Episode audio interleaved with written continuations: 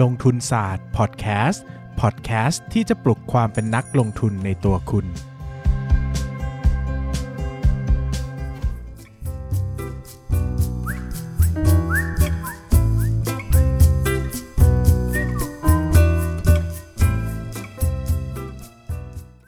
สวัสดีครับ ยินดีต้อนรับเข้าสู่รายการลงทุนศาสตร์พอดแคสต์รายการที่จะชวนทุกคนพัฒนาความรู้ด้านการเงินและการลงทุนไปด้วยกัน วันนี้นะครับก็กลับมาส่วง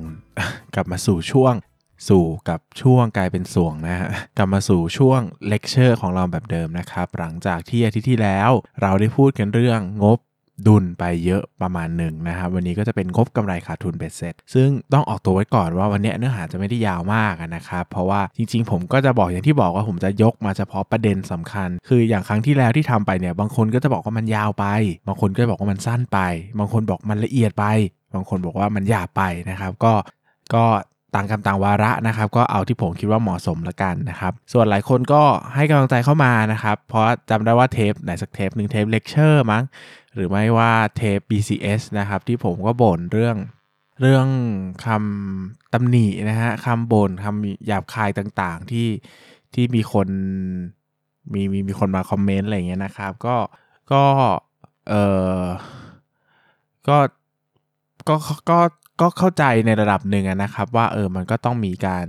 มีคนอะไรอย่างเงี้ยบ้างนะครับ แต่ก็ต้องบ่นคือหมายถึงว่ามันก็บ่นคือผมก็จะไปต้องบ่นบ้างนะครับ เพราะว่ามันก็ต้องมันเขาเรียกว่าอะไรต้องระบายความเครียดความทุกข์ออกนะครับมาเก็บไว้คนเดียวเนี่ยมันเป็นบ้าก่อนนะฮะก็ขอบ่นบ้างนะครับก็ชีวิตมนุษย์นะฮะกรมสุขภาพจิตมีงานวิจัยนะครับ ว่าการการบ่นออกมาบ้างมันจะทำให้ ดีกว่าเก็บความเครียดไว้อย่างเดียวนะครับ ส่วนใครที่บอกว่าบ่นเยอะไปเลยเยอะไปนะครับแบบโอ้โหบ่นอยู่ได้ทำไมไม่พูดสักทีนะครับก็จริงๆแล้วเนี่ยเอออันนี้วงเล็บนะครับว่าไม่ได้กวนตีนนะครับ ก็จริง ๆ ก็เลื่อนข้ามก็ได้นะครับ ช่วงที่ผมบ่นเนี่ยนะบางทีมันก็ มันก็ต้องเอ่อผมก็ต้องพยายามรักษาสุขภาพจิตตัวเองบ้างนะครับ ก็พยายามคุยกับคนอ่านสื่อสารให้เข้าใจตรงกันนะ บางทีการพูดไปเนี่ยมันก็ทำให้คนบางทีก็อาจจะต้องฉุกคิดนิดนึงว่าเออแบบเฮ้ยผมผมก็คนนะอะไรอย่างเงี้ยผมที่อ่านคอมคอมคอมเมนต์ของพวกคุณอยู่ผมก็เป็นคนนะครับ ก็เออแบบว่า พูดจากันเบาๆนิดนึงอะไรเงี้ยนะครับ ซึ่งใครหลายคนบอกเอ้ยฉันก็ก็ฉันไม่ได้ไปว่าเธอหนีแล้วเธอจะมาบ่นกับฉันทำไมนะครับก็ก็เลื่อนผ่านไปก็ได้นะครับ ถ้าไม่อยากฟังจริงๆเนาะอันนี้ก็ไม่ได้พูดตรงว่าไม่ก็ไม่ได้กวนนะครับ แต่ก็ต้องบอกนิดนึงว่าเออบางทีแบบยังไงอะ่ะมันก็ผมก็ไม่สามารถเอาใจทุกคนบนโลกได้นะครับ ก็ต้องช่วยกันนิดนึงอะนะครับมันจะได้ไปรอดนะฮะอะหลังจากก็โดนด่าว่าบ่นนะ แต่ก็บ่นอยู่อีกเออบ่นไปสองนาทีนะครับ เนื้อหามันนานอะนะสองนาทีเองนะไม่ชอบก็เลื่อนผ่านไปนะครับ มา วันนี้เราจะพูดถึงงบกำไรขาดทุนเบ็ดเสร็จนะครับ ซึ่งเดี๋ยวแผนภาพหลักที่เราจะคุยกันวันนี้ก็คือแผนภาพที่เป็นหน้าปกของหน้าปกของพอดแคสต์ตอนนี้เลยนะครับ ถ้าใครฟังอยู่ในฟังอยู่ในพวก Apple Podcast Spotify Podbean ต่างๆนะครับ ก็อาจจะเลื่อนไปดูใน YouTube ก่อนหรือว่าแคปภาพจาก YouTube เก็บไว้ดูก็ได้นะครับ เพราะว่ามันจะเป็นรูปนี้แหละใช้ไปตลอดเลยนะครับ คราวนี้นะฮะอ๋อเรื่องนี้เรื่องไหนก็พูดละใครฟังใน Podbean Spotify Apple Podcast นะครับ แล้วมีปัญหากระตุกนะฮะ อันนี้เนี่ยไม่ได้เป็นที่ฝั่งผม เพราะว่าตัวของ Podbean เองเนี่ยเหมือนโฮสต์เขามีปัญหานะครับ มันจะกระตุก แล้วไอ้ตัว Podbean เนี่ยมันเชื่อมไป Spotify กับ Apple Podcast ด้วยนะครับ ดังนั้นเนี่ยมันก็แก้ไม่ได้เหมือนกัน เพราะว่าแบรนด์ที่ใหญ่กว่านี้ เช่น Salmon Podcast หรือว่า Standard Podcast เนี่ยก็ใช้โฮสต์เจ้าเดียวกัน ก็เป็นประสบปัญหาเหมือนกัน แล้วก็แก้ไม่ได้นะครับ ดังนั้นเนี่ยก็ถ้ามันกระตุกจนไม่ไหวจริง ๆ หรือแบบฟังได้มาตลอด แต่ตอนนี้กระตุกอะไรเงี้ยนะก็มีข้อแนะนำสองข้อคือข้อหนึ่งก็ให้ย้ายไปฟังบน YouTube นะครับก็ได้เหมือนกันนะฮะหรือว่าฟังใน SoundCloud นะครับฟังใน SoundCloud ก็ได้เหมือนกัน ไม่ได้สองคอยเพราะจริงมันมีหลายเราเราลงไว้หลายที่มี Castbox นะแล้วก็มี Google Google Podcast ด้วยนะครับ แต่แล้วแต่ด้วยว่าใช้มือถือรุ่นไหนนะครับ แต่ง่ายสุดสะดวกสุดน่าจะเป็น YouTube นะครับ ส่วนใครอยากจะคอมเมนต์ติชมอะไรไว้เนี่ย ถ้าช่องทางแบบบางที Apple Podcast มันคอมเมนต์ไม่ได้เนอะก็ YouTube เนี่ยมาคอมเมนต์ได้นะครับ มันก็จะอ่านง่ายสุดนะนะครับอะเข้าเรื่องแล้วขอโทษด้วยสำหรับคนที่ด่าเข้ามาครั้งที่แล้วว่านอกเรื่องนะครับ คราวนี้ก็ยังนอกเรื่องอยู่ดี อะ งบกำไรขาดทุนนะครับ งบกำไรขาดทุนเนี่ย เราจะดูตามแผนภาพที่ผมให้ไปในหน้าหน้าปก คลิปนี้เลยนะครับ ก็คือว่าเราจะต้องมองภาพแบบแยกส่วนมาทีละลำดับชั้นนะครับลำดับชั้นแรกเนี่ยก็คือลำดับชั้นของเซลล์นะครับ หรือว่ายอดขายนะครับ อันนี้ขอพูดรวมๆก่อนแล้วเดี๋ยวจะเจาะให้ทีละเรื่องนะครับ 1 คือเราดูยอดขายก่อนนะครับ แล้วเราก็ต้องเข้าใจก่อนว่ายอดขายเนี่ยประกอบด้วย 2 ส่วนก็คือ cost of goods sold กับ gross profit นะครับ cost of goods sold หรือว่าต้นทุนขายเนี่ยก็จะต้องบวกกับกำไรขั้นต้น ก็จะกลายเป็นยอดขายใช่ไหมก็แบ่งเป็น 2 ส่วนนะครับหลังจากนั้นเอา gross profit เนี่ยมาแบ่งต่อไปอีกนะครับเอากำไรขั้นต้นมาแบ่งต่อไปอีกก็จะได้ SG&A กับ operating profit หรือว่าที่เราเรียกว่า EBIT นะครับ SG&A เนี่ยคือค่าใช้จ่ายในการขายและบริหารนะครับก็คือหมายถึงว่าเอากำไรขั้นต้นไปหักด้วยค่าใช้จ่ายในการขายและบริหารออกก็จะเหลือ EBIT นะครับหรือ operating profit นะครับกำไรจากการดำเนินงาน คราวนี้พอได้กำไรจากการดำเนินงานเนี่ยนะครับก็เอาไปหักดอกเบี้ยจ่ายออกนะครับจะได้เป็น EBT หรือว่า earning before tax นะครับกำไรก่อนภาษีอ่าอันนี้ก็จะเป็น earning before tax แล้วก็สุดท้ายก็นำไปหัก tax ออกหรือหักภาษีจ่ายออกก็จะกลายเป็น net profit หรือกำไรสุทธินะครับ อันนี้ต้องจำแบบขึ้นใจเลยนะครับ แผนภาพนี้คือไอ้ไอ้เนี่ยเซล เท่ากับ cost of goods sold บวก gross profit gross profit เท่ากับ SG&A บวก EBIT EBIT เท่ากับ interest บวก EBT EBT เท่ากับ tax บวก net profit หรือว่า sales ลบ cost of goods sold ลบ SG&A ลบ interest ลบ tax เท่ากับ net profit เนี่ย อันนี้คือต้องได้แบบเป็นเบสิกพื้นฐานมาก ๆ คือศัพท์พวกนี้จะต้องจะต้องเข้าใจในระดับเหมือน เหมือนเราพูดว่าแปรงสีฟัน ยาสีฟัน ยาสับผมอะไรเงี้ยนะครับ คือมันต้องฟังแล้วเก็ตเลยอะ่ะหมายถึงว่าไม่จำเป็นจะต้องมานั่งเปิดแผนภาพทุกครั้งที่อ่านงบ เพราะว่าไม่งั้นคุณจะลำบากแน่นะครับ ซึ่งอันเนี้ยก็ใครยังท่องไม่ได้หรือจำไม่ได้ก็เสียเวลาจำนี่มันง่ายนะ มันก็ค่อนข้างจะ make sense ตรงตัวนะครับ ลองเขียนลำดับขั้นไล่กันมาจะเข้าใจนะครับ ผมไล่วิธีละข้อ ข้อแรกนะครับก็คือเรื่องรายได้และต้นทุนขายนะก็คือเรื่องของ Sales แล้วก็ Cost of Goods Sold นะครับมีหลายประเด็นที่ต้องพูดถึงนะประเด็นแรกก็คือว่าในงบกำไรขาดทุนเบ็ดเสร็จเนี่ยเราลงบัญชีในแบบเกณฑ์คงค้างอ่าฟังนะเป็นเกณฑ์คงค้างนะครับ หมายถึงว่าเราจะรับรู้รายได้ทันทีที่เราได้โอนความเสี่ยง ของสินค้าและบริการไปให้ลูกค้าแล้วนะยกตัวอย่างเช่น มีคนมาเราไปรับเหมาก่อสร้างให้บริษัทหนึ่งแล้วก็สร้างตึกเรียบร้อยอะเซ็นโอน เรียบร้อยปุ๊บ เรารับรู้รายได้แล้วนะครับ เรามีรายได้แล้ว แต่เงินยังได้หรือไม่อีกเรื่องนะครับ เราอาจจะบันทึกรับเป็นเงินสดก็ได้ ก็คือเอ่อเดบิตเงินสด แล้วก็เอ่อเครดิตรายได้ก็ได้นะครับ หรือว่าเอ่อ เดบิตสินทรัพย์นะครับ ก็คือลูกหนี้การค้าแล้วก็เครดิตรายได้ก็ได้ อันนี้ใครงงเดบิตเครดิตเครเดบิตเครดิตก็ก็ก็ไปเออเดี๋ยวค่อยไปเอาไปเรียนก็ไปอ่านเพิ่มแล้วกันนะ มันก็ไปอ่านเพิ่มว่าเดบิตเครดิตคืออะไรนะครับ คือสรุปง่ายๆว่าเราจะลงทั้งเงินสด เราจะลงทั้งเงินสด คือเราจะลงทั้งเงินสด แล้วก็จะลงทั้งในส่วนที่เป็นเครดิตนั่นเองนะครับ ดังนั้นหลายคนเนี่ยจะงง นะหลายคนเนี่ยที่ผมเจอในชีวิตเนี่ยที่ไม่ได้เรียนงบมาหรือว่าไม่ได้อ่านงบอย่างจริงจังเนี่ยจะงงว่าทำไมมีกำไรแต่ไม่มีเงินสดอ้าวพี่ทำไมบริษัทนี้มีกำไรแต่ปันผลไม่ได้ทำไมบริษัทนี้มีกำไรแต่เปิดดูงบดุลแล้วไม่มีเงินสดเลยนะครับเพราะว่ากำไร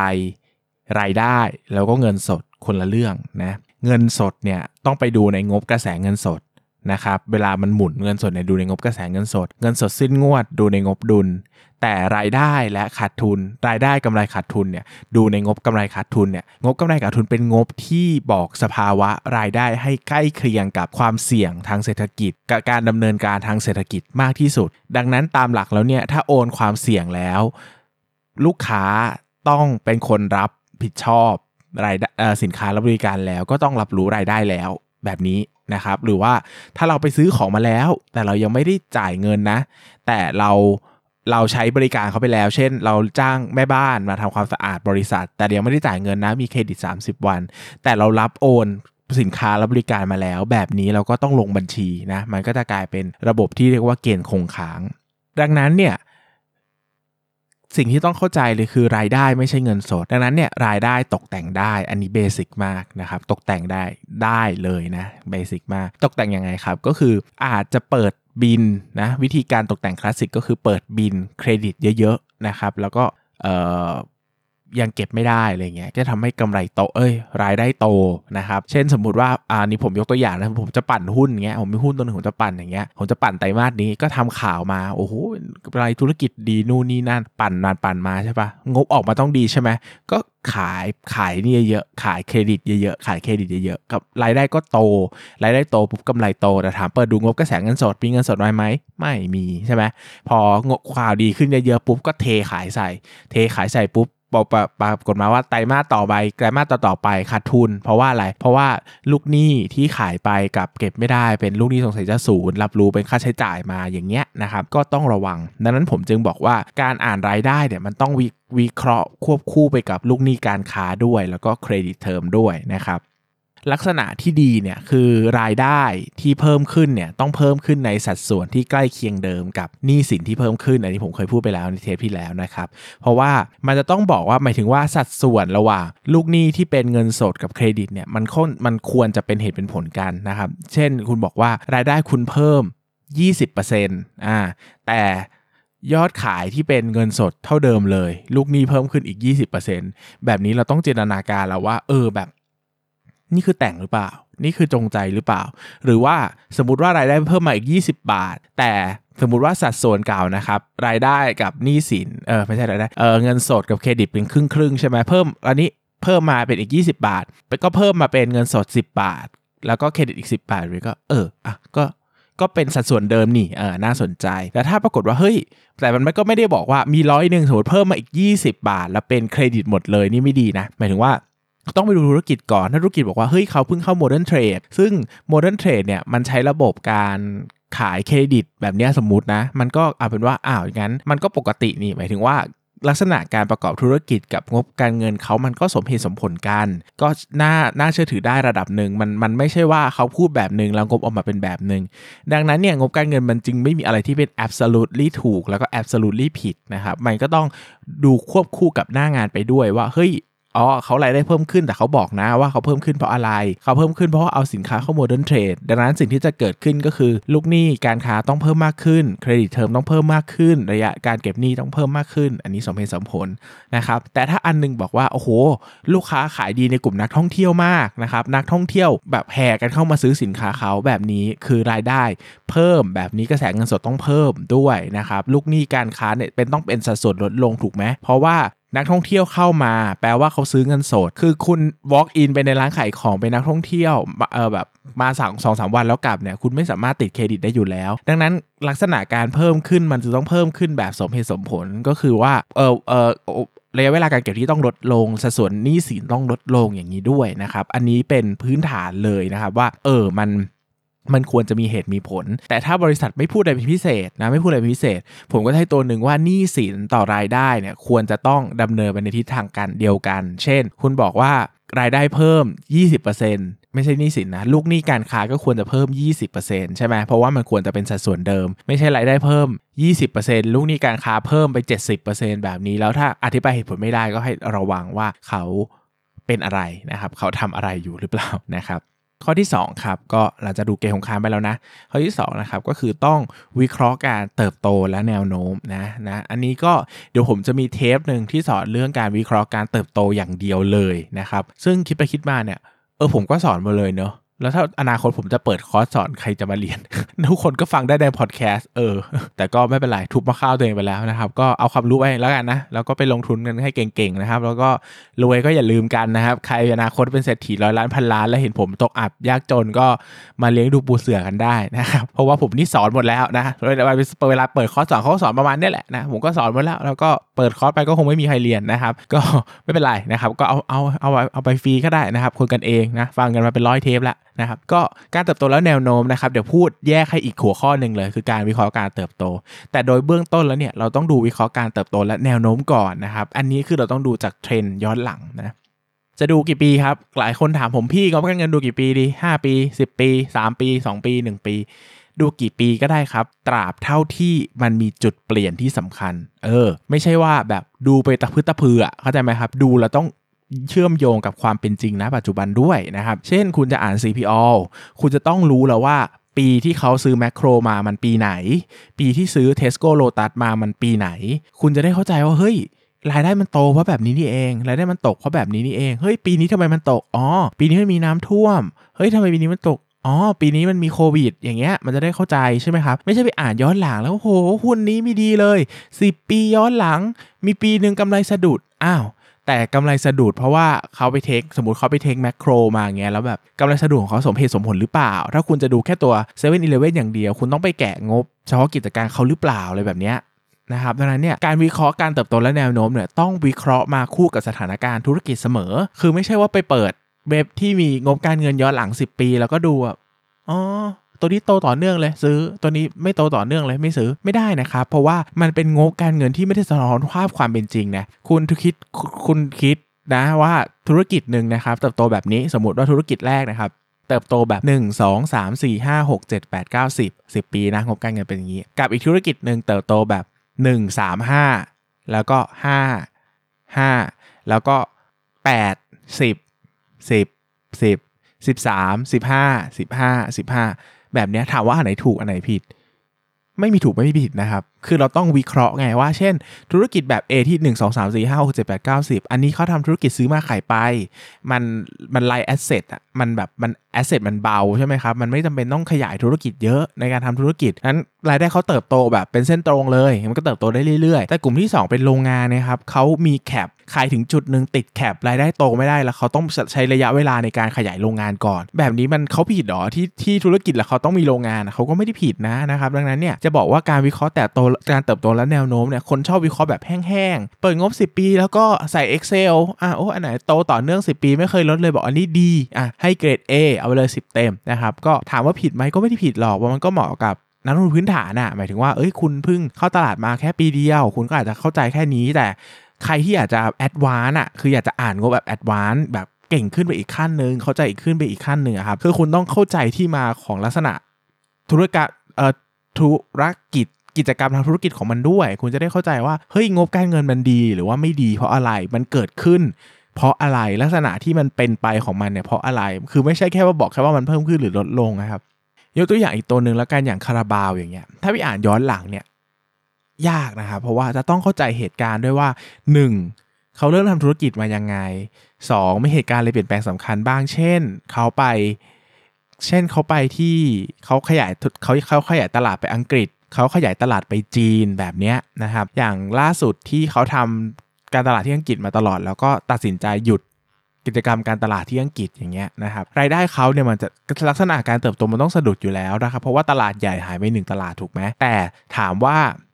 ราคาหุ้นขึ้นไหมราคาหุ้นขึ้นนะครับขึ้นเยอะมากเพราะว่าเขาทำการตลาดที่อังกฤษเยอะ แล้วมันเป็นเงินปริมาณมหาศาลที่กดดันกำไรเขาไว้พอเขาหยุดทำปุ๊บงบก็เด้งทันที เพราะว่าค่าใช้จ่ายที่หายไปก็เป็นกำไรที่เพิ่มมากขึ้น หุ้นก็ขึ้นได้ 2 เท่า 3 เท่าในเวลาแบบปี 2 ปีเองนะครับ ดังนั้นเนี่ยถ้าเรามาวิเคราะห์แบบเดิมว่าโอ้โหไม่ดีเลย อันนี้ขึ้นขึ้นลงลงเงี้ยมันก็มันก็ได้อะแต่มันก็ไม่ได้ลึกซึ้งหรือว่ามันไม่ได้เข้าใจจริง ๆ ว่าเออแบบ งบการเงินนี้รายได้นี้หมายถึงอะไรนะครับ ซึ่งจะเย็นๆ เรื่องการวิเคราะห์การเติบโตเดี๋ยวให้ไปเลย1 episode ยาวมากนะครับ มีวิวิธีวิเคราะห์ประมาณกี่แบบนะ7 8 7 แบบได้มั้งที่ผมเคยทำไว้นะครับแล้วก็มาให้เรียนฟรีนะครับแหม ดีจังเลยนะฮะคนฟังพอดแคสต์ผมเนี่ยนะครับอะต่อไปนะครับก็วิเคราะห์แบ่งตามหมวดหมู่และที่มานะครับ อันนี้ก็เป็นพื้นฐานในการอ่านถ้าเหมือนอ่านห้าสิบขีดหนึ่งเนาะเวลาเราอ่านเวลาเราอ่านตัวของรายได้เนี่ยสิ่งที่เราต้องคิดเลยนะอันนี้คือพื้นฐานเลยคือแพทเทิร์นของรายได้มาจากไหนนะครับผมเคยพูดไปแล้วครั้งหนึ่งใน lead indicator นะครับว่า lead indicator คืออะไร ไว้ชี้นำแนวโน้มการลงทุนได้อย่างไรนะครับ อันนี้ ใครยังไม่ได้ฟังไปหาฟังนะครับสำคัญมากนะครับ แล้วก็พอมาใช้ในการวิเคราะห์งบเนี่ยจึงสำคัญเช่นกันคือเราต้องทราบก่อนว่าโครงสร้างรายได้ของธุรกิจนี้มาจากไหน ยกตัวอย่างเช่น CPO นะถ้า CPO ปุ๊บ เอาโครงสร้างหลักๆของเขาก็คือ Macro Lotus แล้วก็ 7 e เ e ่ e ใช่ไหมครับ คุณก็ต้องแยกธุรกิจออกเป็น 3 ส่วนอ้าวแล้วธุรกิจของ 7 e เ e ่ e รายได้มาจากไหน ก็ค่อยๆคิดช้าๆว่า โอเคจำนวนรายได้ทั้งหมด ต้องมาเท่ากับจำนวนคนที่เข้ามาจำนวนใบเสร็จที่เข้ามาซื้อถูกไหมจำนวนใบเสร็จ แล้วก็คูณยอดขายต่อใบเสร็จ ถูกไหมครับ ยอดขายต่อใบเสร็จ คูณใบเสร็จก็จะได้เป็นยอดขาย คือจำนวนรวมเออไม่ใช่สิต้องพูดว่ายอดขายเฉลี่ยต่อใบเสร็จ คูณกับจำนวนใบเสร็จ ก็ได้กลายเป็นรายได้ของ CPO ถูกไหมพื้นฐานมันแค่นี้เองนะครับ ดังนั้นเราก็ต้องไปดูว่าโอเค หนึ่งคือมีมีโอกาสไหมที่ค่าค่าเฉลี่ยของรายได้ต่อใบเสร็จจะเพิ่มมากขึ้น หรือมีโอกาสไหมที่จำนวนใบเสร็จจะเพิ่มมากขึ้นอ่าแบบนี้นะครับ เป็นต้นอืมนะยกตัวอย่างเช่น โอ้พอแบบช่วงหน้าร้อนคนจะเข้าคนจะเข้าเซเว่นมากขึ้นไปซื้อน้ำเพราะว่ามันร้อนนะครับ แบบนี้ก็มีโอกาสที่จำนวนใบเสร็จจะเพิ่มมากขึ้นก็ได้ใช่ไหมถ้าหน้าหนาถ้าฤดูกาลไหนร้อนมากๆหุ้นหุ้น CPO จะขึ้นดีครับเพราะว่าคนจะรู้ว่าโพอากาศร้อนเนี่ยคนชอบเข้าเดินเดินเข้าไปซื้อน้ำนะมันร้อนชอบเดินแบบเดินไปแวะพักแป๊บนึงเวลาไปไหนมาไหนก็จะแวะพักเซเว่นแป๊บแล้วก็เขินๆก็ซื้อของเขานิดหน่อยนะครับมันก็เลยกลายเป็นว่ารายได้เซเว่นจะโตดีแบบนี้เป็นต้น เราก็ต้องเข้าใจก่อนหรือว่าเอ่ออย่างโรงแรมเนี้ยโรงแรมก็คือเรพาคูณจำนวนห้องถูกไหมครับ หรือว่าตัว อะไรอีกธุรกิจอะไรดี รับเหมาก่อสร้าง รับเหมาก่อสร้างก็จะเป็น backlog นะ summation of backlog เอา backlog แต่ละก้อนมาบวกกัน เออ อย่างนี้เป็นต้นนะครับ ต้องเข้าใจโครงสร้างก่อน ยกตัวอย่างอีกตัวหนึ่งที่เห็นชัด เช่น ธุรกิจส่งออก ส่งออกก็คือจำนวนชิ้น คูณราคาขายต่อชิ้น ถูกต้องไหมครับ แล้วต้องคูณอะไรอีก คูณอัตราแลกเปลี่ยน เออ ดังนั้นอัตราแลกเปลี่ยนจึงมีความสำคัญมากกับรายได้ของธุรกิจนำเข้าส่งออกเนอะนะครับ นำเข้าไม่เกี่ยวรายได้ ต้องส่งออกเนาะไงประมาณนี้นะครับ ก็ต้องวิเคราะห์ตามหมวด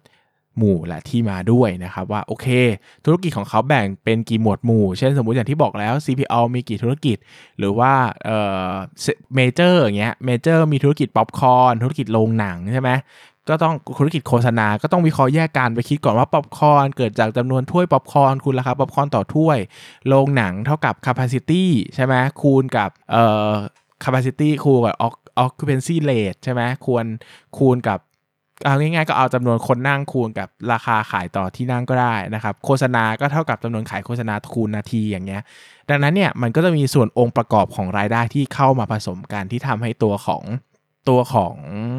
เขาเรียกว่าอะไรอะ ตัวของธุรกิจมันรวมเป็นหนึ่งนะครับดังนั้นก็ต้องแยกตามหมวดหมู่และรายได้ด้วยเพราะว่าถ้าเรามองรายได้เป็นก้อนเดียวบรรทัดเดียวเราจะวิเคราะห์อะไรไม่ออกเลยนะเพราะเราไม่รู้ว่ามันจะโตจากไหนล่ะโตจากองค์ประกอบไหนบ้าง แต่ต่อไป ถ้าเราแยกสัดส่วนเป็นแล้ว แล้วพอเราไปวิเคราะห์การเติบโต เราก็จะวิเคราะห์เป็นนะครับต่อมานะครับหลังจากวิเคราะห์ตามหมวดหมู่และที่มาแล้วนะให้ให้วิเคราะห์ตามความผันผวนและความโภคภัณฑ์ก็คือต้องไปคิดต่อด้วยว่าเฮ้ยธุรกิจที่เขาพูด ธุรกิจที่เขาทำเนี่ยมีความผันผวนและความเป็นโภคภัณฑ์มากแค่ไหนนะครับ อันนี้สำคัญว่าเราจะต้องเขาเรียกว่าคือถ้าธุรกิจไหนมีความเป็นโภคภัณฑ์เยอะๆ หรือมีความผันผวนเยอะๆเนี่ยจะต้องระวังในการวิเคราะห์งบหรือถือหุ้น เพราะว่าทุกอย่างเปลี่ยนแปลงได้ง่ายมากนะอย่างธุรกิจที่ชัดเจน เช่นธุรกิจปั๊มน้ำมันอย่างเงี้ยธุรกิจปั๊มน้ำมันก็คืออยอดขายใช่ไหมครับยอดขายคูณราคาค่าการตลาดใช่ไหมแล้วก็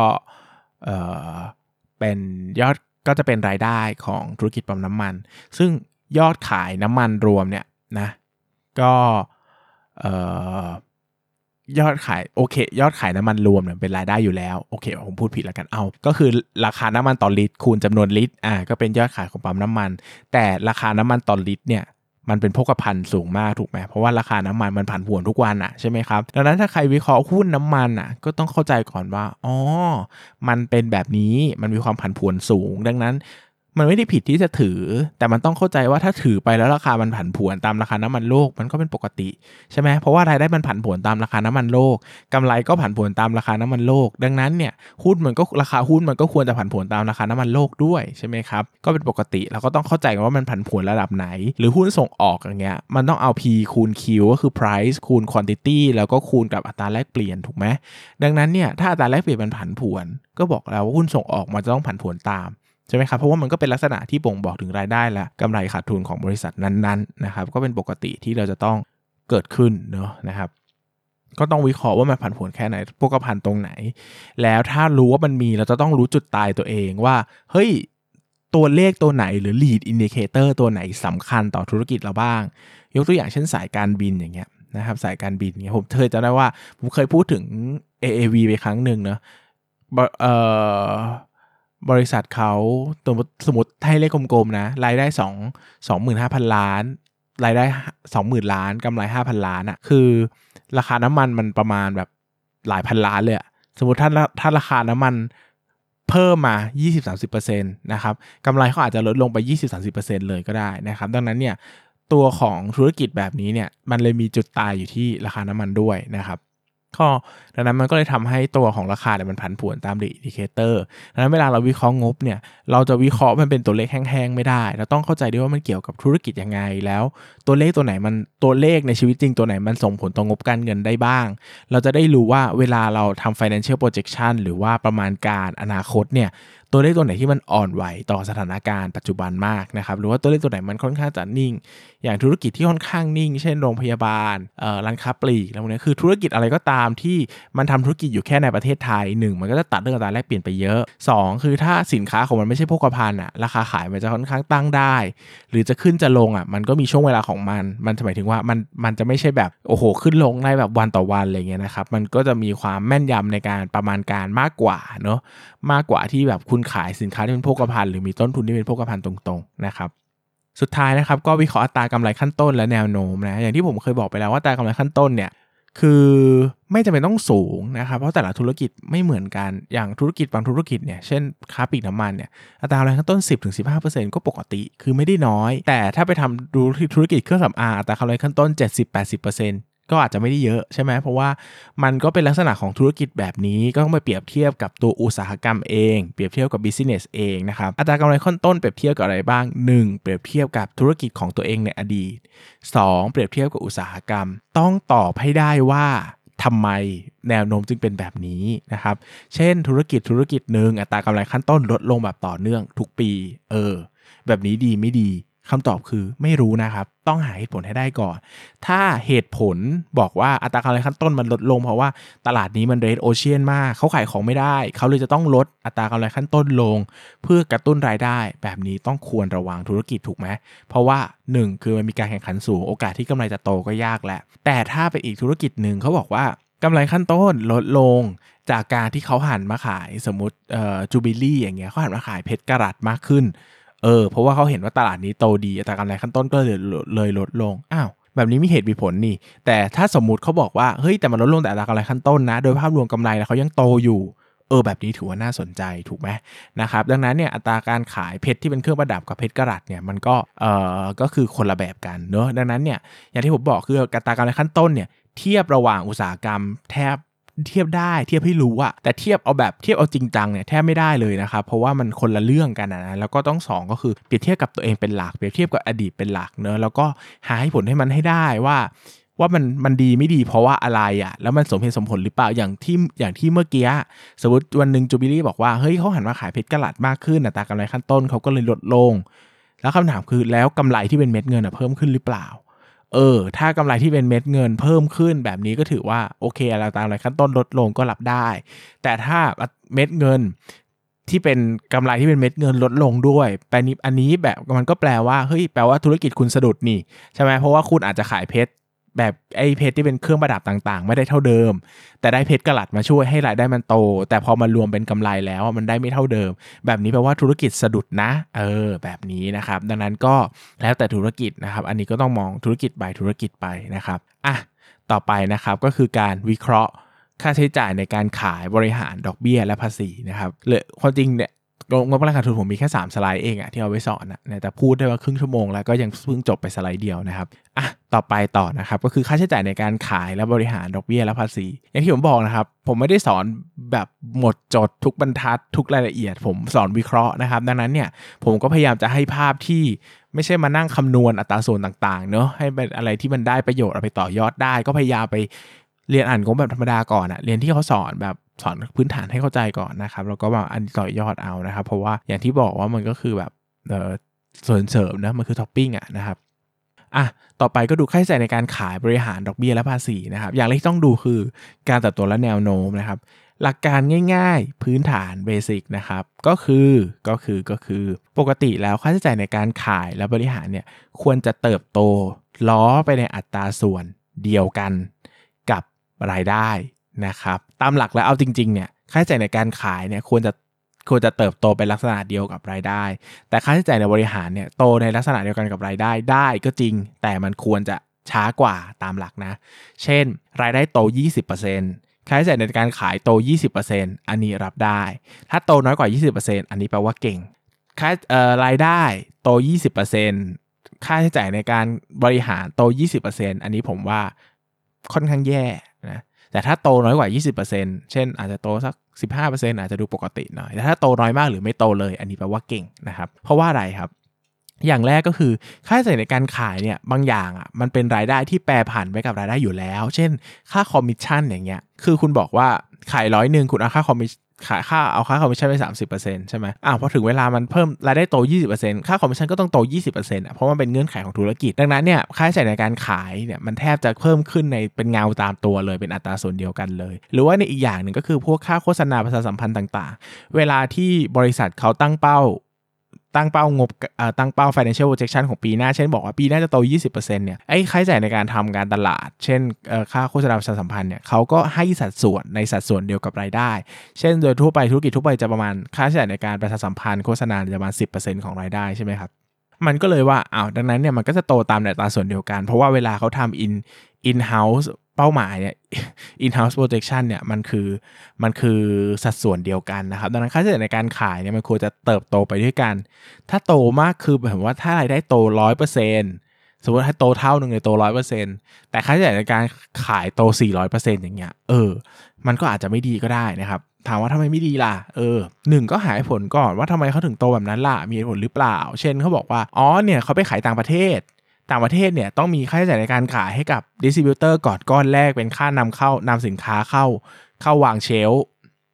อะมีเหตุผลอาจจะรับได้ แต่ถ้าเอ้ย ไม่มีอะไรเลยปกติ แต่ทำไมค่าใช้จ่ายในการขายมันโตเยอะมากเลยแบบนี้คือคุณยัดของหรือเปล่าใช่ไหมครับ หรืออย่างบางบริษัทอย่างเงี้ยเขาขายสินค้า 1 แถม 1 เออ แต่เขาไม่ได้ลงมันคือหนึ่งสมมติว่าขายสินค้าชิ้น 100 บาทใช่ไหมลดราคาซื้อ 1 แถม 1 ก็คือ 2 ชิ้น 100 บาท เขาไม่ได้เขาเขาไม่ได้ไป เขาไม่ได้ลงบัญชีแบบเอารายได้อะลดลงครึ่งหนึ่งก็คือลดจากขวดละร้อยหรือห้าสิบนะเขาเอาบัญชีลงเท่าเดิมก็คือขวดละหนึ่งร้อยแต่เอาไอ้ขวดที่แถมอะมาลงในค่าใช้จ่ายในการขายเหมือนเป็นกิจกรรมทางการตลาดแบบเนี้ยเออ ก็ทำได้นะทำได้เหมือนกัน ดังนั้นเนี่ยการจะพุ่งยอดขาย แล้วก็ไปแต่ง ค่าใช้จ่ายในการขายเนี่ยก็ทำได้เอออันนี้ก็ถือว่าเป็นเรื่องปกตินะครับ ดังนั้นเนี่ยก็ต้องระวังว่ามันควรจะขึ้นไปในสัดส่วนเดียวกันอ่าแล้วคำถามว่าแล้วทำไมค่าบริหารถึงไม่ควรจะขึ้นเป็นสัดส่วนเดียวกันล่ะทำไมมันควรจะขึ้นน้อยกว่า เพราะโดยทั่วไปเนี่ยผู้บริหารเนี่ยเขามีรายได้ที่ฟิกซ์นะครับหรือไม่ก็มีโบนัสในแต่ละปีใช่ไหมแต่หมายถึงว่ามันไม่ควรจะเยอะถึงขั้นว่าโอ้โหรายได้โต 20%ทั้งบริษัทก็ให้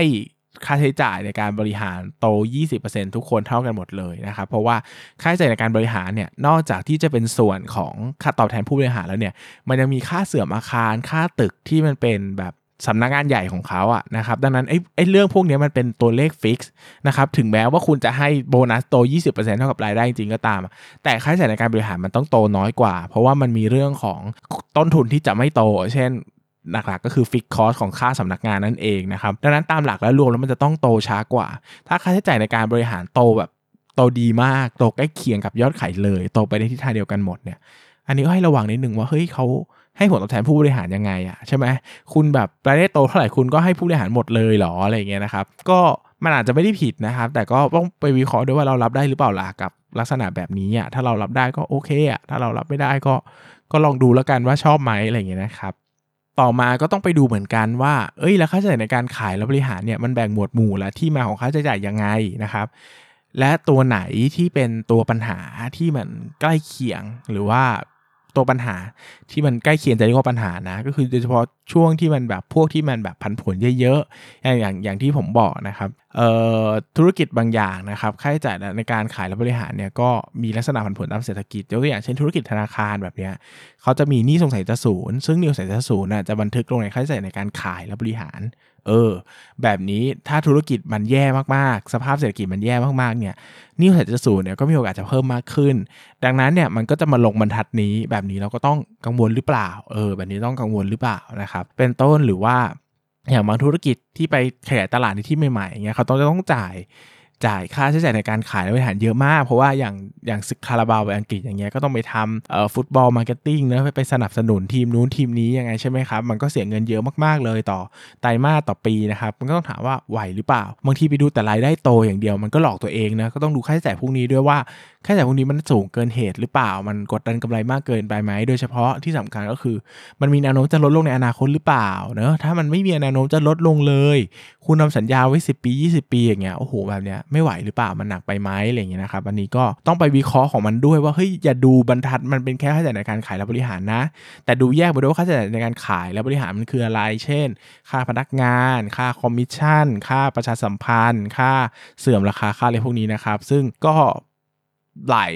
บริษัทเนี่ยเขาจะแยกไว้ให้ใน 56ขีดหนึ่งนะครับ แยกไว้ให้ในรายงานประจำปี หรือว่าแยกไว้ให้ใน opportunity day นะครับ หรือไม่ก็มีในหมายเหตุประกอบงบการเงิน อันนี้ต้องไปแกะดูนะครับ คืออ่านงบกำไรขาดทุนอย่างเดียวเขาไม่ได้แยกให้นะครับ ก็ต้องไปอ่านหมายเหตุประกอบงบเอาหรือไปอ่านส่วนอื่นๆเอานะครับ อะต่อไปนะครับต่อไปเอ่อเปรียบเทียบกับอุตสาหกรรมเดียวกันนะครับว่าเฮ้ยธุรกิจแบบนี้ค่าใช้จ่ายในการขายและบริหารเนี่ยมันใกล้เคียงกันหรือเปล่า มันมีอะไรที่แตกต่างกันจนเราจะต้องระมัดระวังและต้องทำความเข้าใจบ้างนะครับ ยกตัวอย่างเช่น โอ้โห ธุรกิจหนึ่งเช่น ธุรกิจร้านอาหารอย่างเงี้ยทุกที่นะฮะมีค่าใช้จ่ายในการขายและบริหาร 30%หมดเออสามสิบเปอร์เซ็นจากยอดขายหมดเลยใกล้เคียงกันมากเลยนะครับ แต่ มีบริมีบริษัทหนึ่งห้าสิบเปอร์เซ็นต์นะครับมีบริษัทหนึ่งยี่สิบเปอร์เซ็นต์เออไปตั้งคำถามเลยว่าแบบนี้เกี่ยวกับอะไรนะครับหนึ่งมันจะเกี่ยวข้องกับ capacity ก็ได้นะครับ occupancy rate เพราะว่าปกติแล้วธุรกิจร้านอาหารเนี่ยต้นทุนหลักๆ ของมันก็จะมาจากเรื่องของตัวค่าเช่าร้านใช่ไหมครับค่าเสื่อมราคาค่าพนักงานต่างๆ ซึ่งถ้าธุรกิจถ้าร้านอาหารขายดีมากๆนะครับแปลว่า ร้าน1ล้านนะครับค่าเสริมราคา 1 ชุด แล้วก็พนักงาน 1 ชุดเนี่ยสามารถบิวยอดขายได้เยอะอัตราส่วนเปอร์เซ็นต์ก็จะต่ำนะครับ แต่ถ้าถ้าเป็นธุรกิจเดียวกัน แต่ปรากฏว่าโอ้โห คุณรายได้คุณ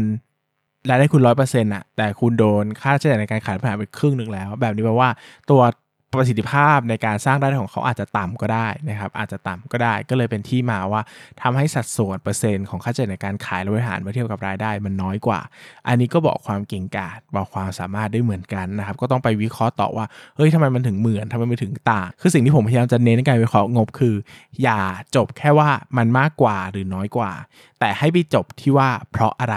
ทำไมถึงมากกว่าทำไมถึงน้อยกว่าทำไมถึงเก่งกว่าทำไมถึงแย่กว่า มีโอกาสจะดีขึ้นไหมมีโอกาสจะแย่ลงไหมอย่างที่ผมบอกเสมอว่า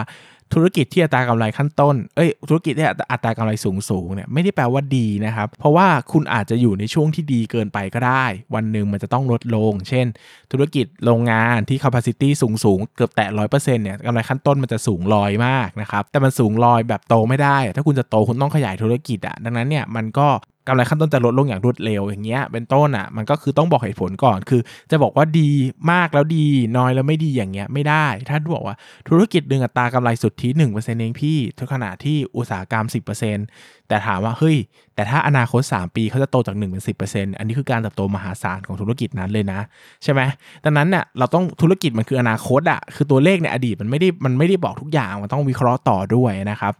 ก็อันนี้ก็ต้องวิเคราะห์กันดูนะครับ ก็พยายามหาผลว่ามันเป็นเพราะอะไรและอนาคตจะเป็นยังไงต่อไปนะครับ ดอกเบี้ยนะครับก็ให้ให้ดูความสามารถในการจ่ายนะครับ ให้ดูตัวที่เรียกว่า interest coverage ratio นะครับ interest coverage ratio ความสามารถในการจ่ายดอกเบี้ยนะครับ ไปดูเอาว่าตัวเลขนี้คืออะไร ประเมินยังไงนะครับ โดยทั่วไปแล้วเนี่ยถ้าสูงกว่า 18 เท่าก็จะดีนะครับ สูงกว่า 18 เท่าก็จะดี ถ้าต่ำกว่า 5 เท่าเนี่ยก็ค่อนข้างจะอันตรายแล้วนะครับก็ก็ลองไปวิเคราะห์กันดูแต่โดยทั่ว ๆ ไปนะครับ ถ้าธุรกิจไหนก็ตามที่งบดุลมันดีตั้งแต่ต้น งบดุลมันแบบค่า DE มันไม่สูงอะ่ะ เช่นค่า DE อยู่ที่ไม่เกิน 2 เท่าอย่างเงี้ย ตัวเลขอื่นๆอะ แบบอัตราส่วนหมุนเวียน อัตราส่วนหมุนเวียนเร็ว interest coverage ratio ความสามารถในการจ่ายดอกเบี้ยเนี่ย แทบไม่ต้องคำนวณเลยอะ่ะเพราะว่ามันจะดีแบบพอมันไม่มีหนี้มันก็ดีไปหมดอะ่ะเข้าใจไหมดังนั้นเนี่ยคนที่เล่นธุรกิจที่มีหนี้เยอะนะ ถ้าจะไปยกตัวอย่างในตลาดหุ้นก็เช่นอย่าง CPO Mint อย่างเงี้ยเขาเทคธุรกิจบ่อยอย่างเงี้ยต้องวิเคราะห์พวกนี้ด้วย เพราะว่าเวลาเกิดวิกฤต อย่างเช่นเกิดโควิด -19 เงี้ยเห็นชัดว่าเขาจะจ่ายดอกเบี้ยไหวไหมนะอะไรอย่างเงี้ยเออ มันจะเกิดปัญหาไหม คือสมมุติว่าธุรกิจธุรกิจหนึ่งอะ่ะเขาขาดทุนอะ่ะ แต่เขาไม่ต้องรีบจ่ายใครใช่ไหมครับก็คือขาดทุนก็คือกินเนื้อกินกำไรสะสม กินส่วนของผู้ถือหุ้น แต่เขายังจ่ายดอกเบี้ยไหวจ่ายเจ้าหนี้ไหวจ่ายลูกจ้างไหวแบบนี้เขาก็อยู่ต่อได้นะครับยกตัวอย่างเช่น การบินไทยอย่างเงี้ยการบินไทยขาดทุนมากี่ปีแล้ววะ ก็ยังไม่ล้ม อันนี้เพิ่งมาจะเข้าแผนพื้นฟู แต่การบินไทยอยู่งี้ตั้งนานแล้วทรูเงี้ยใช่ไหมก็ขาดทุนมาเรื่อยเปื่อยเฉยแฉะแต่ถามว่าอยู่ได้ไหมก็อยู่ได้ครับ เพราะว่าเขามีเงินหมุนไปจ่ายอย่างอื่นไงแต่ไอ้ส่วนที่มันขาดทุนจริงๆมันไปขาดทุนจากค่าเสื่อมนู่นนี่นั่นที่ไปเทคโอเวอร์อะไรมาบลาบลาทั้งหลายทั้งแหล่นะครับดังนั้นเนี่ยเราต้องดูความสามารถในการจ่ายดอกเบี้ยเสมอ เพราะว่าถ้าเจ้าหนี้จะเอาคืนเมื่อไหร่อันนั้นจะเป็นเหตุผลสำคัญเลยนะครับ ที่ทำให้ธุรกิจจะล้ม เพราะว่าไม่มีเงินไปจ่ายคืนเจ้าหนี้เจ้าหนี้ก็จะฟ้องนะครับ สุดท้ายภาษีนะครับ ภาษีเนี่ยจริงความจริงเป็นอะไรที่วิเคราะห์น้อยนะครับ เพราะว่ามันไม่ค่อยมีผลอะไรมากกับธุรกิจ แต่สิ่งที่สำคัญก็คือจะต้องวิเคราะห์สิทธิประโยชน์ทางภาษีที่อาจจะได้รับนะครับ เช่น ธุรกิจไหนได้รับการยกเว้นภาษีนะ เช่น ตอนนั้นมันจะมีปีหนึ่งที่รัฐบาลประกาศให้ธุรกิจที่ซื้อสินค้าคงทนอะสินค้าที่จ่ายค่าเสริมเยอะๆ เอามาลดหย่อนภาษีได้ หุ้นพวกหุ้นเช่ารถอะโห ขึ้นเยอะมากเลยนะครับ เคคาเอแซอย่างเงี้ยโอ้ยขึ้นกระหน่ำเลยเพราะว่ารายได้โตไม่ได้เยอะกำไรขั้นต้นโตไม่เยอะ แต่ภาษีมันได้คิดกลับอะ จากที่มันต้องจ่ายมันได้คืนอย่างเงี้ยเพราะว่าเขาซื้อรถมาเยอะอย่างงี้ไงมันก็กลายเป็นว่าโอ้โหเขาก็ได้กำหุ้นก็ขึ้นกระชูดเลยเอแซตอนนั้นกี่เด้งก็ไม่รู้จำไม่ได้นะครับแต่ในทางตรงข้ามถ้าภาษีอันนี้เมื่อกี้ภาษีมีแนวโน้มจะลดลงใช่ไหมตรงข้ามถ้าภาษีมีแนวโน้มจะเพิ่มมากขึ้นล่ะจะเกิดอะไรขึ้นอย่างยกตัวอย่างเช่น ภาษีน้ำตาลภาษีความหวานกับธุรกิจน้ำหวานอย่างเงี้ยนี่ก็ชัดเจนมากหุ้นก็ลงตลอดทางเลยเพราะว่าภาษีมันเก็บ เพิ่มขึ้นเป็นขั้นบันไดใช่ไหมมันก็คือแบบเออตอนแรกเก็บนิดเดียวแล้วก็จะค่อยๆ ปรับตัวจนจนเจ้าของธุรกิจอยู่ได้กลายเป็นว่าโอ้โหธุรกิจพวกนี้ก็กำไรก็ drop ลงอย่างรวดเร็วนะครับราคาหุ้นก็ตกลงแบบนี้เป็นต้นนะครับ ก็ต้องไปดูว่าสำหรับธุรกิจนี้มี issue เรื่องภาษีหรือเปล่าเนอะถ้ามีก็ต้องอ่าน แต่ถ้าไม่มีก็ไม่เป็นไรนะครับอะ ต่อไปก็คือกำไรสุทธินะครับกำไรสุทธิกำไรสุทธิเนี่ยดูอะไรบ้างนะครับดูอะไรบ้าง เวลาเรามาดูอ่านบรรทัดกำไรสุทธิแล้วเนี่ยหนึ่งคือดูการเติบโตและแนวโน้มก่อนเป็นอันดับแรกเลยว่า มันเติบโตจากอดีตไหมนะครับมันมีแนวโน้มที่ดีไหมนะครับโดยดูภาพรวมเนี่ยมันเติบโตโอเคหรือเปล่า เช่น ธุรกิจที่กำไรสุทธิเติบโตอย่างต่อเนื่องเนี่ย มันก็ดีอยู่แล้วนะครับ อย่างที่ผมบอก แต่อย่างที่บอกก็คือ ถ้ามันไม่เติบโตมันมีเหตุผลหรือเปล่าล่ะ เช่นมันไปนู่นนี่นั่นมาต้องขยายธุรกิจนะ เปิดโรงงานใหม่นะ มีค่าเสื่อมมากดดันนะ แต่มันจะระเบิดภายในอีกกี่ปีนะ อะไรอย่างเงี้ย มันก็เออแบบเนี้ยก็รับฟังได้หรือเปล่านะครับ ธุรกิจที่กำไรไม่โตบางปีสะดุดบางปีเนี่ยมองมองเนี่ยมองสำหรับนักลงทุนที่มองยาวว่าอาจจะแย่ แต่ถ้าเป็นนักลงทุนบางคนที่หาจังหวะเนี่ยอาจจะดีก็ได้นะ เพราะว่า มันเป็นโอกาสให้เราเข้าซื้อไงเพราะธุรกิจสะดุดราคาหุ้นสะดุดเออจากหุ้นที่แพงตลอดก็ถูกลงจนเข้าซื้อได้ แบบนี้เป็นต้นก็ได้นะครับยกตัวอย่างง่ายๆปีนี้โควิดในทีทุกคนก็คงสะดุดหมด ทุกคนก็คงล้มหน้าคว่ำหมด หายากมากที่จะรอดแบบโอ้โหฉันรอดสบายมาก คงแทบไม่มีขนาดแอดวานยังขนาดแอดวานที่ไม่แทบไม่เกี่ยวโควิดยังลดเลยอะเข้าใจไหมมันก็เออ มันก็เกี่ยวข้องหมดนะครับ แต่มันเป็นช่วงเวลาสะดุดหรือเปล่า เออ มันสะดุดจากอุตสาหกรรม สะดุดจากภาพเศรษฐกิจ คือหมายถึงว่าทุกคนเจ๊งหมดอย่างเงี้ยเออนี่เป็นโอกาสในการซื้อนะนะครับดังนั้นเนี่ยโอ้โหไม่ใช่ว่า 10 ปีย้อนหลังกับอ่าว่าเป็นนักลงทุนมาฟังเทปนี้ตอนปี 2 2023 กลับมาอ่านงบบอกของบที่กำไร 10 ปีโตต่อเนื่องไม่สะดุดเลย โอ้โห คุณธุรกิจคุณต้องเป็นยังไงอะถึงจะไม่สะดุดในโควิด -19 อะโอ้โห มันต้องมหัศจรรย์มากเลยนะ คุณอาจจะแบบต้องตัดธุรกิจที่มันจริง ๆ แล้วมันดีมากบางธุรกิจทิ้งไป เพราะว่ามันไปสะดุดแค่ปีเดียว หรอ มันทนไม่ได้ขนาดนั้นเลยหรอ ที่สักปีหนึ่งจะสะดุดบ้างอะ่ะใช่ไหม ผมเคยทำตอนผมเข้าตลาดปี 2015 ผมเคยนั่งสแกนย้อนหลังว่า มีธุรกิจไหนบ้างที่กำไรสุทธิโตต่อเนื่อง 5 ปี ไม่เคยสะดุดเลยสักปีเดียวคือไม่เคยลดลงเลย มีแค่ 2 ตัวในตลาดนะ คือแมคโครกับ B ตอนนั้นคือ B BMCL อะ BMCL ก็คือตอนนี้ควบรวมกับ BECL กลายไปเป็นนี่แหละ กลายไปเป็น BEM แล้ว แต่ BMCL เนี่ยไม่ได้กำไรนะ คือขาดทุนแต่ขาดทุนน้อยลงทุกปีไง มันก็เลยดูการเติบโตก็คือมากขึ้นใช่ไหม ถ้าเอาตัวจริง ๆ ที่กำไรเติบโตเติบโตจริง ๆ อะ คือ 5 ปีไม่สะดุดเลยอะนะครับ ก็คือตัวเอ่อแมคโครซึ่งถามว่า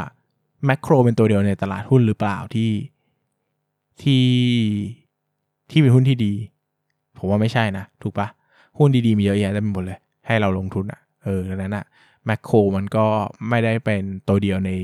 ประเทศนี้ที่มันดีแปลว่าการที่เราจะไปสแกนว่าโต 10 ปี 10%ต่อเนื่องทุกปีแบบนี้มันนอนเซนอะครับ มันไม่มีเหตุผลทางธุรกิจอะคืออย่าดูหุ้นเป็นแค่ตัวเลขในกระดาษ ให้ดูหุ้นเป็นธุรกิจจริงๆ ว่าเขาสะดุดเพราะอะไร มันมีแนวโน้มไหมนะ ช่วงสะดุดนั่แหละเป็นช่วงโอกาสในการลงทุนที่ดีนะครับเพราะว่าคือถ้ามันสะดุดแล้วมันจะกลับมาราคาหุ้นมันจะถูกไง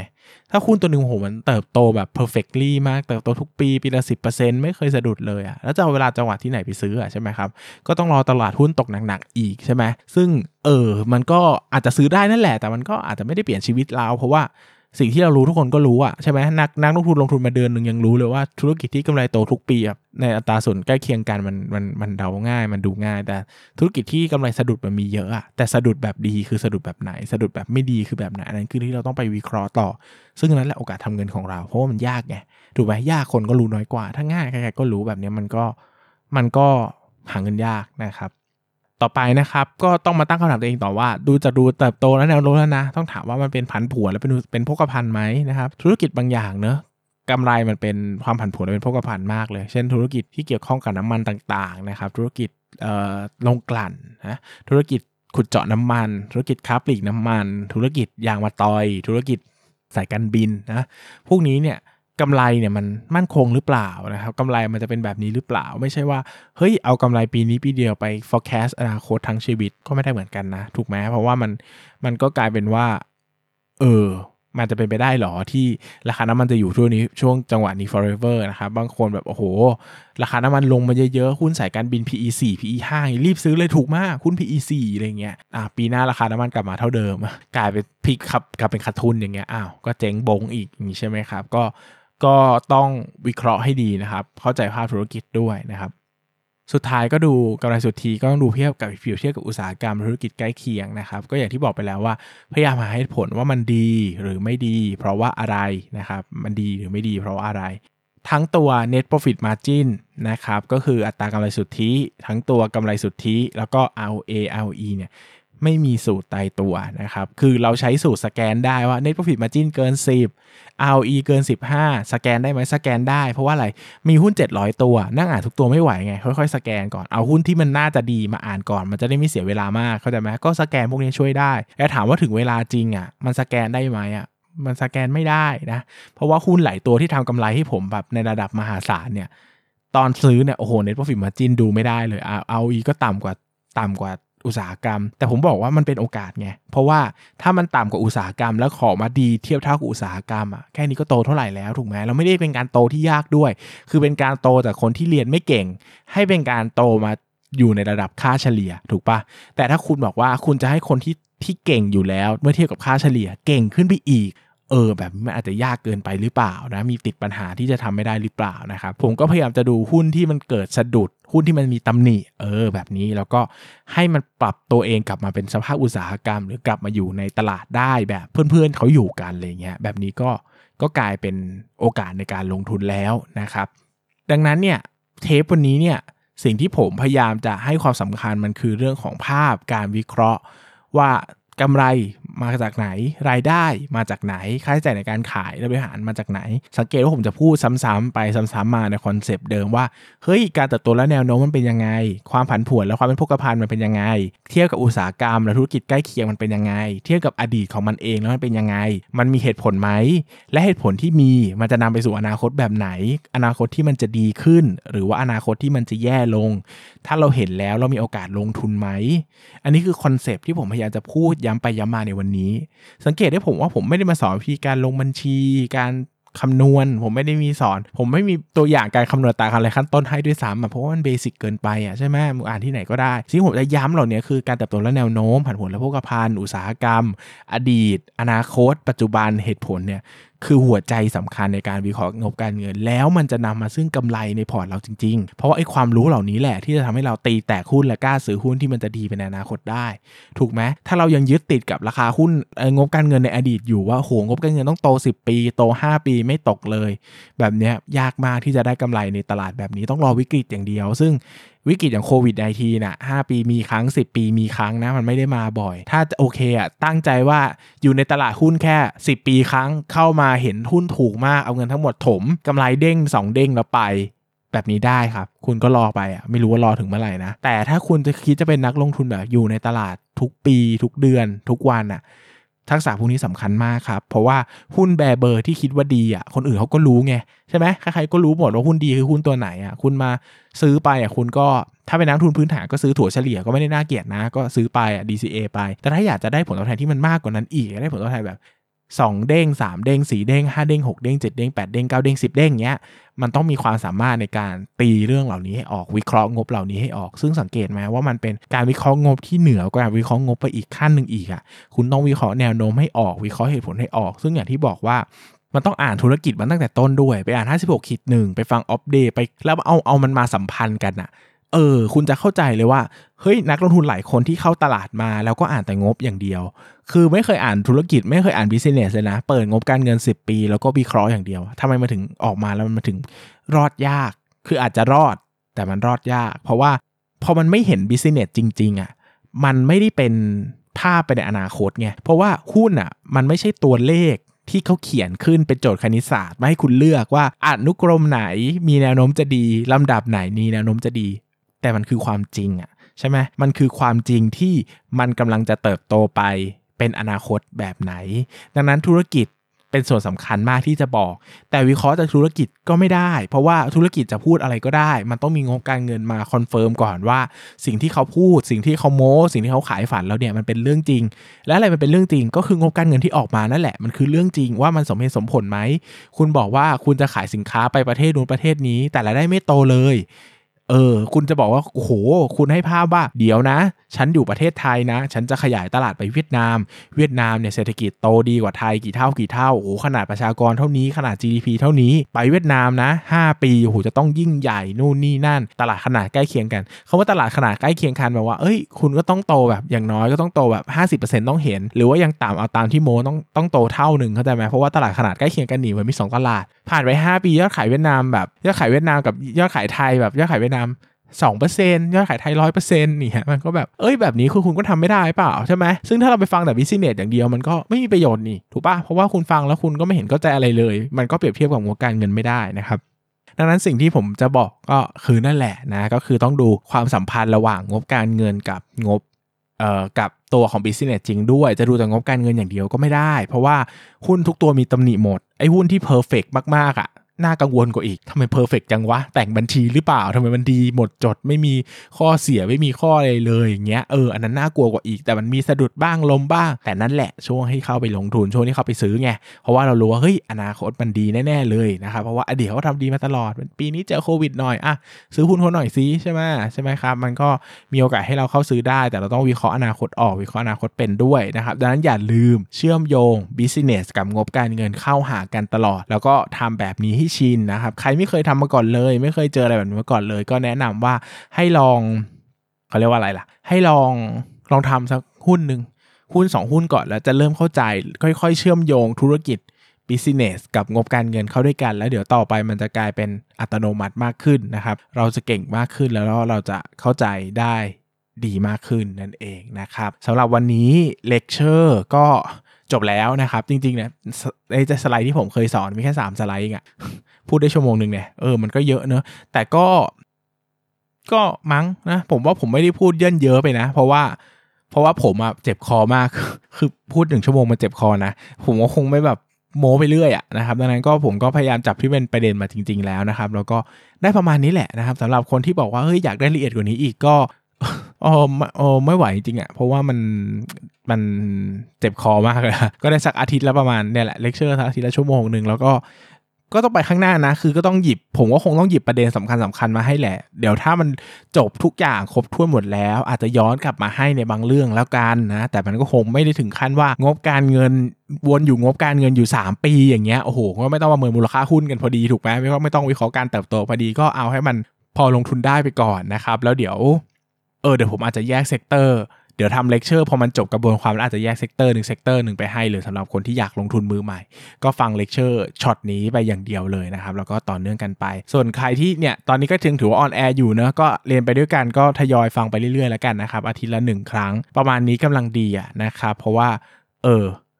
มันไม่เหนื่อยจนเกินไป จริงผมต้องใช้ รวบรวมพลังแรงกายแรงใจเยอะมากนะครับ ในการในการมาอัดตัวเลคเชอร์เนี่ยเพราะว่ามันใช้เวลานานกว่าปกติ แล้วก็มันก็พูดมั่วพูดซั่วไม่ได้นะมันต้องมีสไลด์ต้องต้องคิดตัวอย่างตัวอย่างด้วยนะครับก็คำถามก็เหมือนเดิมนะเลคเชอร์ก็จะไม่ได้ตอบไปตอบในช่วงอื่นนะครับก็ส่วนใหญ่ตอนนี้ไม่ค่อยมีคำถามแล้วแหละส่วนใหญ่ก็จะมาเป็นขอหุ้นในช่วงวิเคราะห์งบกับนายปั้นเงินนะครับก็ใส่ list ดูไว้ให้เนอะอันนี้ก็อ่าไหนๆก็พูดแล้วก็พูดนิดนึงว่า ถ้าผมไม่ได้ดูตัวไหนให้อะก็ก็อย่า ก็อย่าน้อยอกน้อยใจไปนะครับ เพราะว่าตัวของ หุ้นเนี่ยมันมีหลายประเด็นเนอะประเด็นแรกคือมันจะต้องสมควรกับการวิเคราะห์ด้วย คือมันต้องมีขนาดใหญ่ประมาณนึงเนอะไม่ใช่ว่าโหบางคนให้หุ้นผมมาตัวละสองแบบตัวเราไม่ถึงพันล้านแบบนี้วิเคราะห์ไม่ได้อยู่แล้วเพราะว่าวิเคราะห์ไปเดี๋ยวเกิด volume มันน้อยอะมีนักลงทุนคนนึงมีเงินแสนหนึ่งอยากจะซื้ออะแต่ราคาหุ้นขึ้นไปแบบ 10%อะอันนี้มันก็เดี๋ยวผมโดนเรียกไปคุยกับกลตนะครับก็ผมก็ต้องเลือกไซส์ที่มันโอเคระดับหนึ่งส่วนบางตัวหนึ่งไซส์มันโอเค แต่ผมก็ไม่ได้พูดอีกเพราะว่าผมอาจจะไม่ได้เชี่ยวชาญในธุรกิจนั้นก็ได้เข้าใจไหมคือผมพูดอะผมก็ต้องพูดในสิ่งที่ผมรู้ด้วยเนาะบางทีไปพูดในธุรกิจที่ไม่ได้รู้จริงอะไรอย่างเงี้ย มันก็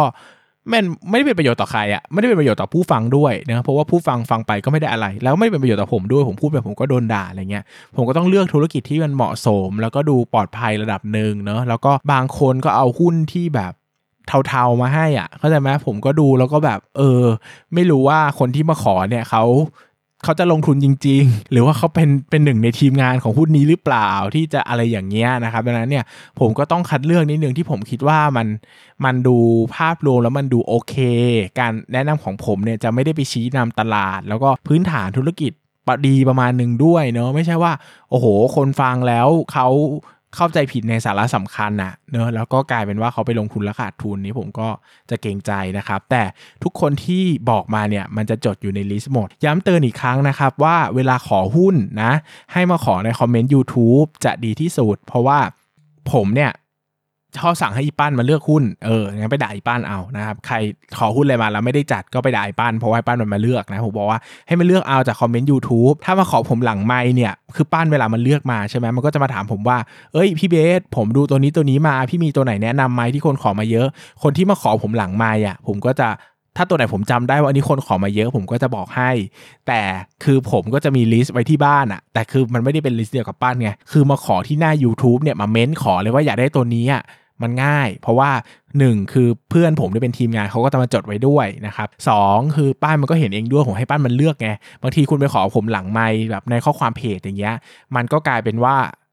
บางทีผมก็จดไว้แต่ผมก็ลืมอะ่ะเพราะว่ามันคือมันมีคนอ่านหลายคนคนนู่นนี่หลายคนนะครับ ก็แนะนำว่าเออแบบ หน้า YouTube เนี่ยแหละดีที่สุด ใครอยากถามคำถามอะไรก็มาถามที่หน้า YouTube เพราะว่า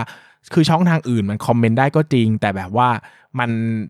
คือผมจะไม่ค่อยได้เข้าไปอ่านบ่อย คือถามว่าคนรวบรวมมีไหม มีคนรวบรวมให้ผมอยู่แล้ว ผมต้องเปิด Excel sheet มาเตรียมตอบคาถามให้ทุกคนเนาะ แต่บางทีเนี่ยเวลาผมอ่านใน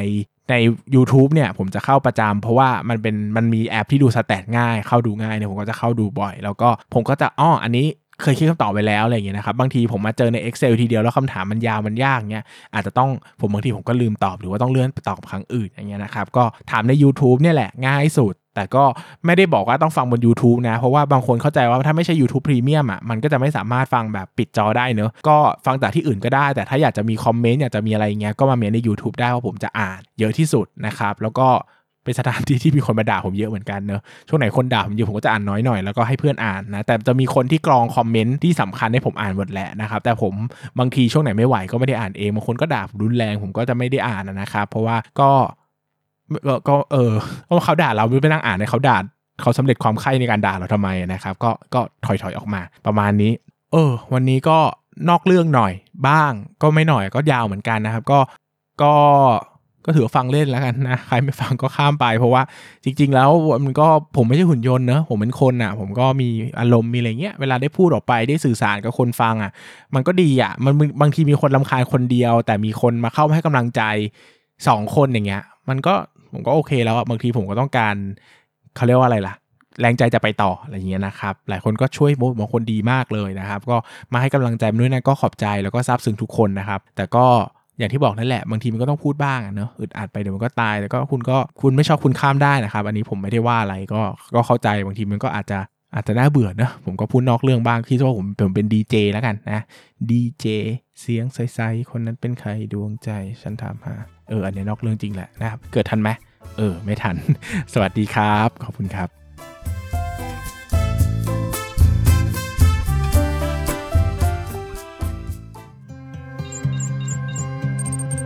อย่าลืมกดติดตามลงทุนศาสตร์ในช่องทางพอดแคสต์เพลเยอร์ที่คุณใช้